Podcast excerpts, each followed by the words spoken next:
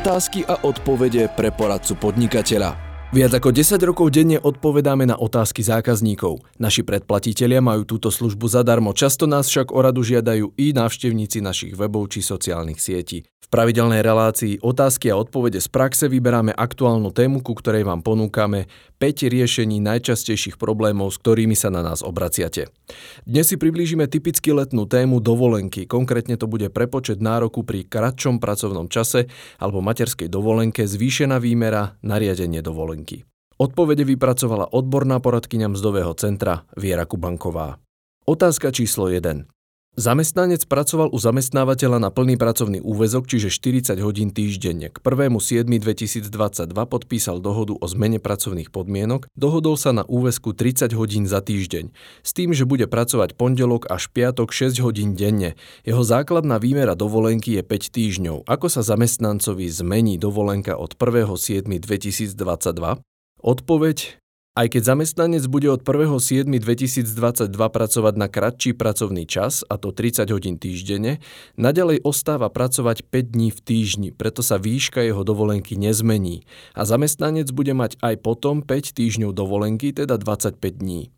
Avšak, ak bude čerpať dovolenku po prvom júli dvetisícdvadsaťdva, týždeň dovolenky bude u neho predstavovať tridsať hodín a deň dovolenky bude mať zapísaný priemernou mzdou iba za šesť hodín.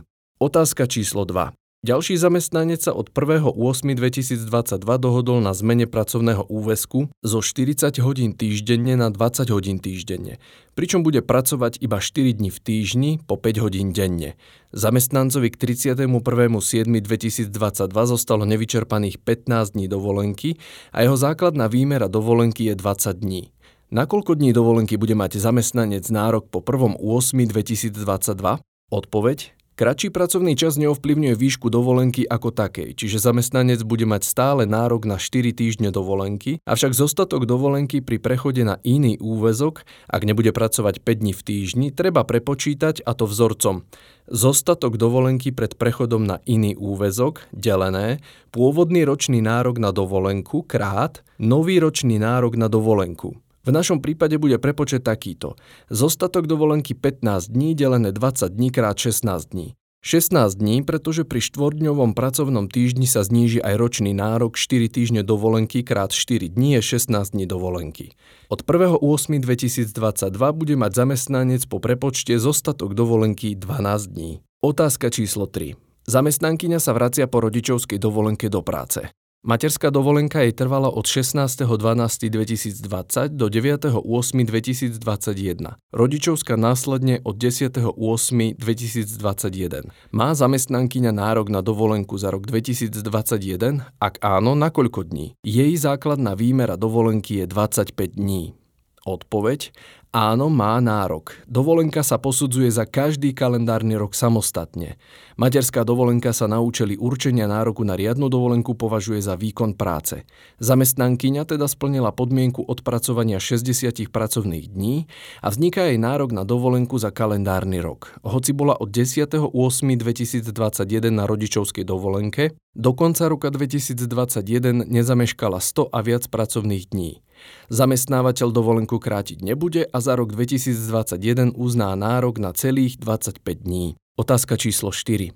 Zamestnanec ešte nemá tridsaťtri rokov, avšak dvadsiateho piateho mája dvetisícdvadsaťdva sa mu narodilo dieťa. Odkedy má nárok na päť dní dovolenky navyše? Od narodenia dieťaťa?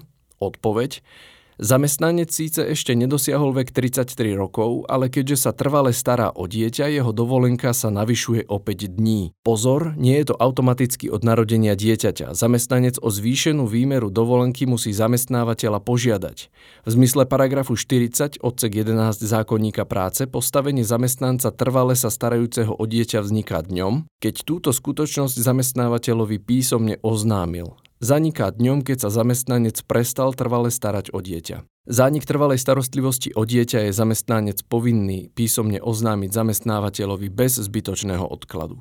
Odpoveď na položenú otázku je teda následovná. Zamestnancovi sa prepočíta nárok na päť dní dovolenky navyše podľa toho, kedy túto skutočnosť oznámil zamestnávateľovi. Otázka číslo päť. Zamestnanec má zostatok dovolenky z roku dvetisícdvadsaťjeden v počte osem dní. Môže mu zamestnávateľ nariadiť čerpanie tejto dovolenky? Odpoveď áno, môže mu nariadiť čerpanie tejto dovolenky, ak to zamestnancovi vopred oznámi. Bežne je povinný oznámiť mu to štrnásť dní vopred, ale keďže stále platí mimoriadna situácia, zamestnávateľ môže uplatniť ustanovenie paragraf dvestopäťdesiat bé zákonníka práce. Nariadenie dovolenky môže oznámiť aj neskôr, postačuje dva dni vopred. To je na dnes všetko, počúvali ste podcast Poradcu podnikateľa.